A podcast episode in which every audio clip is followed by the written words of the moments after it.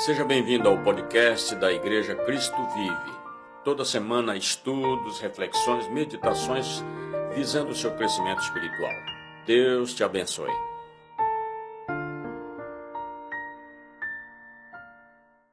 Olá, saudando todos os cristãos dispersos entre as nações, saudando os irmãos em Cristo aqui da Igreja Cristo Vive, saudando nossos amigos e todos que vão é, ouvir esta palavra, esta mensagem, né?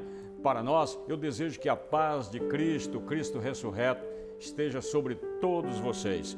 E dando sequência à nossa série de mensagens neste mês de abril, com o tema Chamados à Cruz de Cristo, eu quero trazer para você uma palavra de desafio, uma palavra de impacto, para você avaliar até que ponto você realmente é verdadeiramente um discípulo de Cristo. Nós vamos ler em Mateus 10, de 34 a 39 exatamente uh, uh, vendo as palavras que o Senhor Jesus lançou como desafio para seus discípulos. Diz assim: Não pense que vim trazer paz à terra, não vim trazer paz, mas espada, pois eu vim para fazer uh, com que o homem fique contra seu pai, a filha contra sua mãe, a nora contra sua sogra, os inimigos do homem serão os da sua própria família. Quem ama seu pai ou sua mãe mais do que a mim, não é digno de mim. Quem ama seu filho ou sua filha mais do que a mim, não é digno de mim. E quem não toma a sua cruz e não me segue, não é digno de mim. Quem acha sua vida, perdê-la-á. E quem perde a sua vida por minha causa, a encontrará. Mateus 10, 34 a 39. Eu pergunto: paz ou guerra? O que Jesus veio realmente trazer à terra? Nós lemos aí nesse texto do Evangelho de Mateus que Jesus expôs aos seus discípulos e, consequentemente, a todos os seus seguidores, até os dias atuais, né, os desafios que deverão uh, uh, enfrentar os que quiserem ser verdadeiros cristãos neste mundo. Então vamos primeiramente orar, invocando o Espírito Santo para nos ajudar a ter o entendimento correto da Sua palavra. Pai, eu oro em nome de Jesus, eu peço a unção do Teu Espírito e a graça do Senhor para transmitir essa palavra com autoridade, com poder para que ela possa abrasar os corações dos teus filhos e assim, Senhor, abençoar a todos quantos estão seguindo a Jesus Cristo. Eu oro em nome de Jesus. Amém. Agora, nós estamos encerrando aí as celebrações da Semana Santa e na sequência das ministrações chamados à cruz de Cristo, eu quero expor os desafios, as dificuldades que o seguidor de Jesus tem que enfrentar ao longo de suas vidas. É preciso que as pessoas entendam corretamente, uh, exatamente uh, o que significa ser cristão e seguir a Jesus Cristo, levando dia a dia a sua cruz. Nós temos consciência do quanto o pecado afetou realmente a toda a humanidade e as pessoas individualmente, né? que não existe para isso uma solução parcial né? ou sem dor para os problemas que o pecado causou a todos os homens, de modo que a solução de Deus é muito séria, é muito radical, e Cristo, nesse texto aí de Mateus, ele está assim apresentando de uma maneira clara é, as dificuldades, os desafios que cada pessoa enfrentará, né, caso ela queira ser um seguidor autêntico de Jesus. Parece que muitos não têm entendido é, perfeitamente isso, achando que servir a Deus é apenas uma opção em meio a tantas outras aí existentes no mundo. Dá, dá a impressão que essa escolha ela é feita sem que se saiba de fato o que é, representa ser um seguidor de Cristo. E se todos entenderem o que Cristo realmente deseja de seus seguidores, talvez o número deles fosse bem menor do que são hoje no mundo, né? algo aí em torno de 3 bilhões de pessoas. Então, existe assim atualmente tantos conselhos e pensamentos errados sobre o ser é, um cristão que nós precisamos ouvir diretamente, novamente, da boca do próprio Senhor Jesus, o que ele requer de seus discípulos quando os enviou com várias instruções, com admoestações, dando autoridade quanto ao que eles encontrariam por onde eles passassem, pelo caminho ou entrando de casa em casa. Nesse texto aí que nós lemos, ele apresenta com muita clareza aos doze apóstolos, como também para todos os que viriam a crer nele no futuro, resumidamente, três desafios ou dificuldades. E ele os encoraja, dando autoridade para cumprir a sua missão. Essa palavra é para nós também hoje no século 21. Vamos examinar esses desafios, essas dificuldades e assim nos posicionar. O primeiro ponto é dispostos a sofrer por Cristo. Esse é o primeiro desafio de Cristo, é saber o quanto nós estamos dispostos a sofrer como seus seguidores. Será que nós estamos realmente dispostos a sofrer por causa dele? Eu pergunto para você.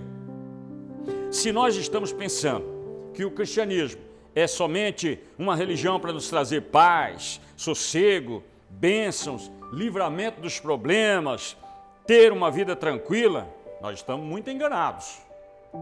A primeira razão pela qual Jesus nos desafia a sofrer é, pela, por causa dele é que nós não devemos pensar que ele veio trazer paz à terra, conforme está relatado aí no versículo 34 que nós lemos. Cristo não veio trazer paz à terra, ele veio trazer espada.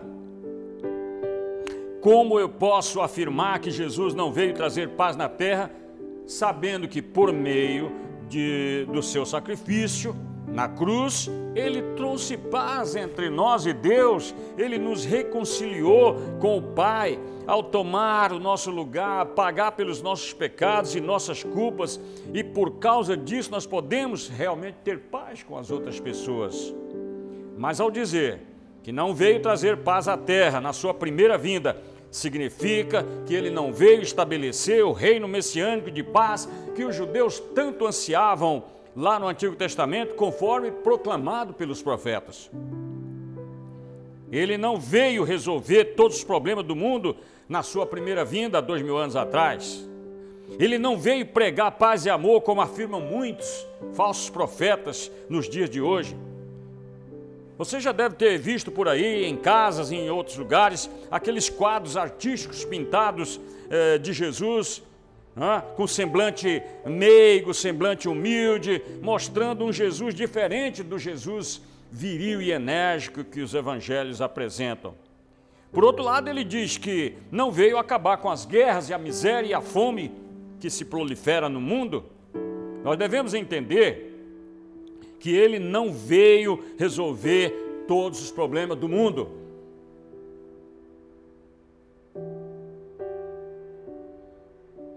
Ele veio trazer espada. Não significa que ele veio trazer uma nova religião que usasse a força e a perseguição para converter pessoas ao Evangelho. Como, por exemplo, fazem os radicais islâmicos, perseguindo e matando os que não seguem ao seu profeta Maomé. O Evangelho de Cristo não trabalha para converter eh, incrédulos com o uso da espada, a força. Ele não está dizendo isso quando fala que veio trazer a espada à terra. O que ele quis dizer então com esta afirmação? É que, por causa da fé nele, haveria divisão entre as pessoas, entre famílias, entre as nações, e que a sua pessoa seria motivo de discórdia, de debates, de oposições e de perseguições por causa da apresentação que ele faz de si mesmo como sendo filho de Deus ou próprio Deus. Quando ele disse lá: Eu sou o caminho, a verdade e a vida, e ninguém vem ao Pai senão por mim, ele radicalizou e ele excluiu aí todas as outras possibilidades para se chegar a Deus, senão por ele. E eu quero lhe dizer que sem Cristo, todos os seres humanos estão perdidos e não podem alcançar a felicidade da salvação eterna, garantida pelo seu sacrifício na cruz. Ao afirmar que é o caminho, a verdade e a vida, Cristo coloca uma espada na mão de quem não acredita em Jesus como Filho de Deus e Salvador da humanidade. A espada que Cristo veio trazer à terra não é uma espada para que seus discípulos firam as pessoas, mas é a espada para que eles firam os discípulos de Jesus. Fora de Cristo, não há salvação e felicidade eterna. Em Atos 4,12 está escrito que nenhum outro nome é dado acima nos céus ou embaixo na terra pelo qual importa que os homens sejam salvos. Então, essa espada que mostra quem é Jesus, ela é tão profunda que corta laços familiares. Por isso ele disse: Eu vim causar divisão entre filho e seu próprio pai. Nós sabemos o quanto é, é bonito, é belo o relacionamento dos filhos para os seus pais, dos pais para com seus filhos, mas a espada que Jesus veio trazer corta profundamente esses laços afetivos por causa da fé nele. E assim é também a divisão entre filha e sua mãe, a nora e sua sogra. E assim, como Jesus disse, os inimigos do homem serão os da sua própria família. Nos dias atuais, há muitos casos de famílias divididas pelo mundo afora, onde filhos, maridos, esposas e amigos são denunciados e é entregues às autoridades religiosas ou aos grupos é, de, de, de, islâmicos, é, e muitos são perseguidos e até mortos por terem se convertido a Jesus. Há um caso recentíssimo agora de um líder islâmico que se converteu mediante uh, o testemunho de um pastor. E quando chegou a, a celebração do Ramadã, que é o, uh, o jejum dos, dos islâmicos, eles não quis participar, sua esposa reclamou, ele diz, agora eu sou cristão. Ela então colocou veneno de rato na comida dele ele quase morreu, foi hospitalizado. E o pastor o levou para o hospital depois foi à casa dele perguntar à esposa o que tinha acontecido. Ela disse: eu vou embora desta casa porque ele é um traidor de Maomé. Então Cristo está dividindo famílias ao redor do mundo por causa da fé em seu nome. Então esse é o cristianismo é, autêntico apresentado por Jesus, que é bem diferente daquele que muitas vezes apresenta Jesus como um guru que prega paz e amor a todos. Esse não é o Jesus dos evangelhos. Quando você se tornar verdadeiramente um seguidor de Jesus, prepare-se, porque você será criticado, até rejeitado por seu esposo, por sua esposa, por seus filhos, seus familiares, porque ele disse: Eu não vim trazer paz neste tempo. Os inimigos do homem serão os da sua própria casa. Segundo ponto, amor a, amar a Cristo acima de tudo. Outro grande desafio. Esse segundo desafio que Jesus lançou é mais radical que o primeiro. Quando ele disse: Quem ama seu pai e sua mãe mais do que a mim, não é digno de mim. Quem ama seu filho e sua filha mais do que a mim, não é digno de mim. E quem não toma a sua cruz e não me segue, não é digno de mim. Mateus 10, 37, 38. Então, o que significa ser digno de Cristo? É ser merecedor do amor, do poder, da graça de Jesus. É ter o direito de dizer de fato você é cristão e que Jesus não vai se vergonhar de você. É ser digno dele, é amá-lo acima da, daquilo que nós temos de mais precioso, que é a nossa própria família e a nossa própria vida. Se você pensa que o primeiro desafio era difícil, amá-lo acima de tudo é mais difícil ainda, é mais desafiador. Ele não quis dizer com isso que nós devemos deixar nossa família e irmos morar com os nossos irmãos em Cristo, como se eles fossem uma nova família, como já aconteceu tempos atrás, com uma seita chamada Os Meninos de Deus. Eles pregavam nas escolas, nas universidades, E os jovens largavam tudo e iam viver em acampamentos. E ali eram feitos lavagem cerebral naqueles jovens. Eles tiravam, saíam dos seus lares, né? E, e, e assim largavam tudo, largavam seus pais. Era uma seita perigosa. E ainda tantas outras por aí fazendo a mesma coisa, enganando as pessoas com falsas promessas, falsos ensinamentos. Não é isso que Jesus quis dizer. Ele não está incentivando as pessoas a deixarem as suas famílias. Não, absolutamente. Ele não está incentivando que seus discípulos deixem sua família para se dedicar exclusivamente à igreja, ao ministério e esqueçam suas obrigações familiares. Não é isso que ele está dizendo aqui. Ele está afirmando é que o nosso amor a ele deve realmente estar acima de tudo, da família, dos filhos, dos negócios. Isso porque o nosso relacionamento com ele deve ser superior aos laços familiares e terrenos, porque um dia esses laços vão se dissolver, vão acabar e a nossa relação será com Deus e com os filhos de Deus na eternidade.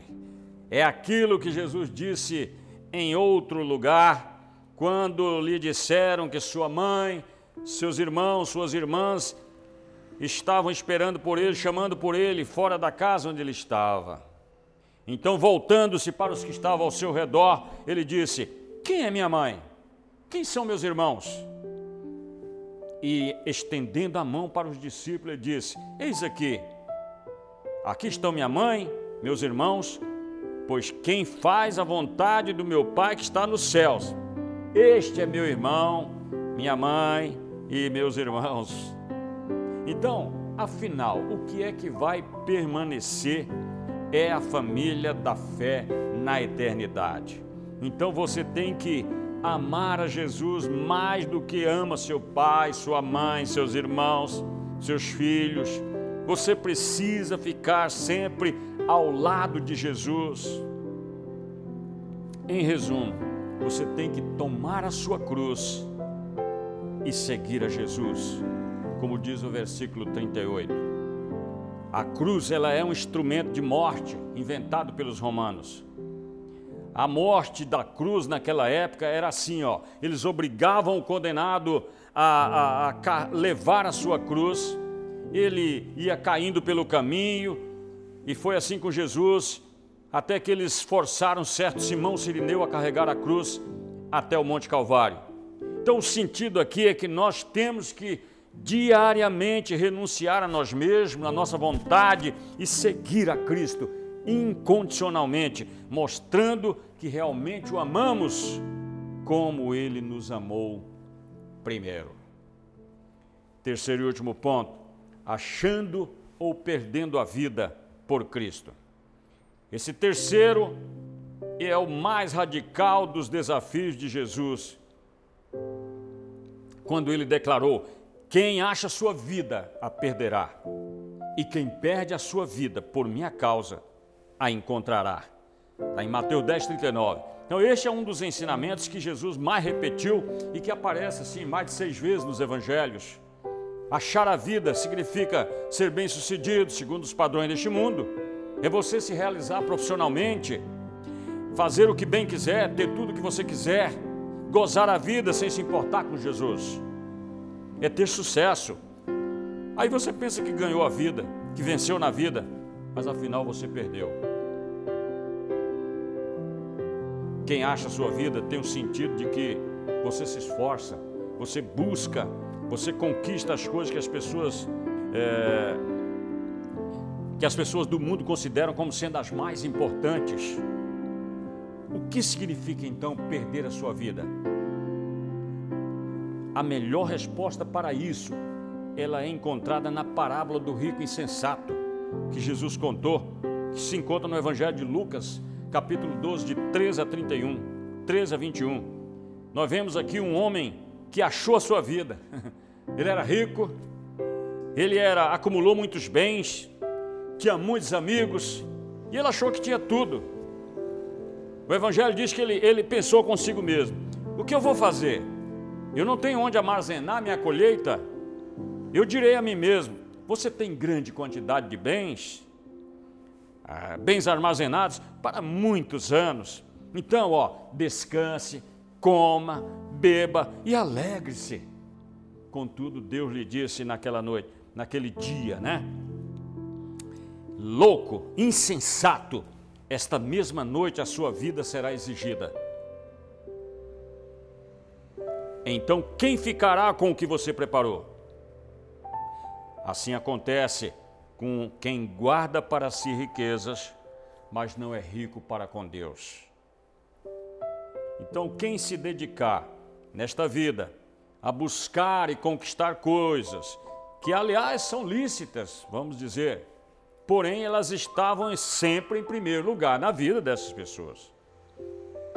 E enquanto Cristo era apenas um segundo ou terceiro plano e não representava muito para, para você ou para essas pessoas. A pessoa desperdiça seu tempo, gasta sua juventude nas, nas vaidades, investe naquilo que não vai lhe trazer é, felicidade eterna. Então, quem quiser ganhar sua vida neste mundo, vai perdê-la mesmo. E quem perder, vai achá-la. Ou seja, significa significa que você pode até fazer as mesmas coisas lícitas que as pessoas fazem normalmente, só que para você que é um discípulo de Cristo, elas são absolutamente secundárias. Sua prioridade é Jesus, só que você, como discípulo dele, deixa essas coisas secundárias irem acontecendo. Você quer trabalhar, ganhar dinheiro, ter família, mas de alguma forma você se preocupa em proclamar a Jesus, investir na promoção do reino de Deus, influenciar pessoas a crerem em Jesus como Salvador e Senhor e assim conquistar a vida eterna. Você quer trazer glória ao nome de Cristo, pois Ele é a razão de tudo o que você faz. É o centro de tudo.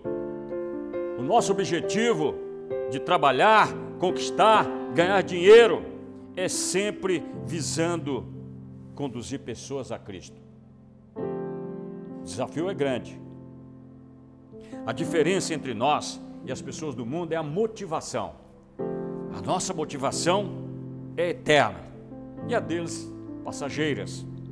Quem perde a vida assim, renunciando ao próprio conforto ou à própria glória e vive para Cristo, esse vai achar de fato a verdadeira vida. Em resumo, quem quiser ser discípulo de Cristo tem que estar disposto a renunciar a si mesmo e a tudo quanto tem por amor a Ele. Agora, com que direito Jesus Cristo exige esses desafios de quem quer segui-lo? Quem é Jesus? Quem é Ele? Um judeu galileu, filho de Maria, viveu há dois mil anos atrás e de repente ele diz para um grupo de seguidores o seguinte: Você tem que me amar mais do que ama sua família. Você tem que estar disposto a morrer por minha causa. E digo mais: se vocês não crerem que eu vim buscar e salvar os pecadores, vocês estarão perdidos para sempre. Então você está diante de um homem que só pode ser de duas coisas uma. Ou ele é louco, ou ele é Deus. Ou ele é louco, esperto e megalomaníaco, porque enganou as pessoas que o seguiram e que hoje, ao redor do mundo, somam mais de 3 bilhões de fiéis. Ou ele é quem ele diz que é. E quem Jesus é para você? Você precisa decidir. Você precisa fazer a sua escolha e entregar-se a Ele hoje ainda, se ainda não o fez. Nenhum outro líder das grandes religiões lançou desafio como os que Jesus fez. Ninguém nesse sentido. De fato, Ele é a única opção para nós. E não tem outra. Ele te desafia porque Ele é Deus. Ele te desafia porque Ele é o Filho de Deus vivo, Criador de todas as coisas. Sem Ele, nada do que existe se fez. Ele é a imagem do Deus eterno, Senhor de tudo e de todos, que morreu pelos nossos pecados, ressuscitou dentre os mortos, subiu aos céus, tem todo o poder no céu e na terra, e como tal, tem o direito de exigir de nós amor supremo, lealdade e obediência total. Ninguém, além de Deus, tem o direito de exigir isso de todos nós. Nenhum ser humano tem esse direito. E o que isso representa para nós, crentes, evangélicos, cristãos, nós somos dignos dele? Eu pergunto. Nós amamos ao Senhor Jesus mais do que o marido, a esposa, os filhos ou os nossos bens? Vai pensando aí. Nós somos dignos dele realmente?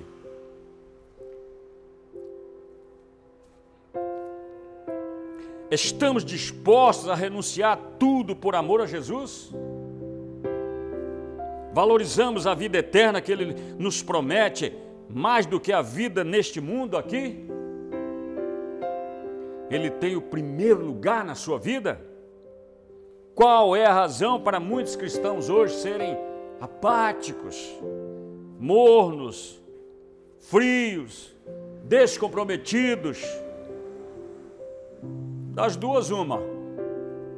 É porque de fato nunca entenderam quem é Jesus, ou entenderam, mas por incredulidade, ou até mesmo covardia, não estão levando a sério a sua fé em Jesus.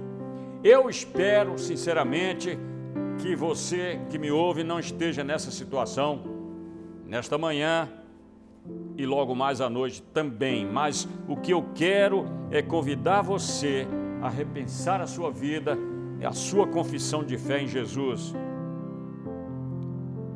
Pare e pense, olhe para a sua vida, para os seus atos, para os planos que você tem feito e qual o lugar de Cristo nesses planos.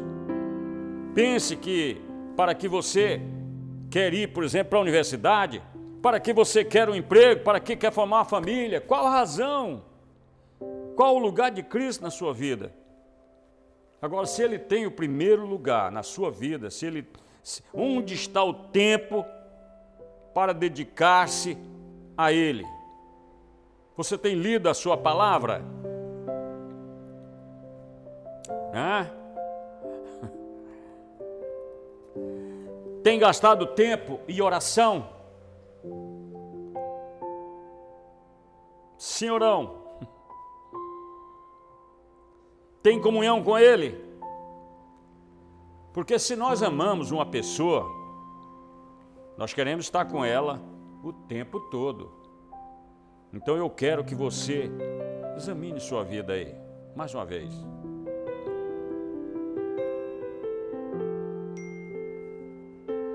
Toma uma decisão. Ou eu sou um discípulo nos moldes que Jesus apresenta, ou é melhor fazer como muitos fizeram no seu tempo ao ouvir as palavras duras de Cristo, eles viraram as costas e foram embora. Por isso é que eu disse no princípio que se nós entendêssemos quem é Jesus, é certo que o número de seguidores seria bem menor. Ele nunca esteve interessado em grandes números de seguidores. Nós é que ficamos preocupados em que todos venham à igreja, encham a igreja, mas o que Jesus fez foi expulsar do templo os falsos fiéis. É. Ele não quer, por exemplo, simpatizantes. Não. Ele quer discípulos comprometidos. Meu irmão e minha irmã, venha para a cruz de Cristo. Vem ser verdadeiro adorador e discípulo do Senhor Jesus, um discípulo de verdade. Você acabou de ouvir que Ele é o único Salvador, pois nenhum outro nome foi dado no céu ou na terra pelo qual importa que nós sejamos salvos. É só Jesus. E Ele te chama neste dia ou nesta noite para que você se renda e se curve diante dEle. Jesus está lhe dando uma chance. Vais deixar passar? Ele está lhe chamando esta noite pela porta do Evangelho. Decida agora, pois amanhã poderá ser muito tarde. Ninguém pode dizer o que vai acontecer no dia de amanhã. A porta está aberta, ele te espera de braços abertos. Arrependa-se e entregue-se a ele agora. Eu quero orar por você. Vem aqui à frente. Pai, em nome de Jesus, eu coloco a vida dessas pessoas diante do Senhor. Todo aquele que aceitou esse desafio, este convite e está vindo diante do altar de Deus, está confessando na sua casa, no seu lar, no seu escritório, no seu carro, que é um pecador, reconhece o senhorio de Jesus, deseja colocar sua vida nas mãos do Senhor, eu peço que o Senhor agora venha sobre ele com a tua graça, teu poder, teu perdão, restaura esta vida, cura, liberta, faz dele um discípulo verdadeiramente comprometido com a tua causa, Senhor. Enche a vida dele de paz no íntimo, faz morada aí na sua vida, no seu coração. Eu abençoo estas vidas em nome do Pai, do Filho e do Espírito Santo. Que esta Páscoa marque na vida dele o dia que ele nasceu de novo para a eternidade com o Senhor. Em nome de Jesus. Amém. Glória a Deus.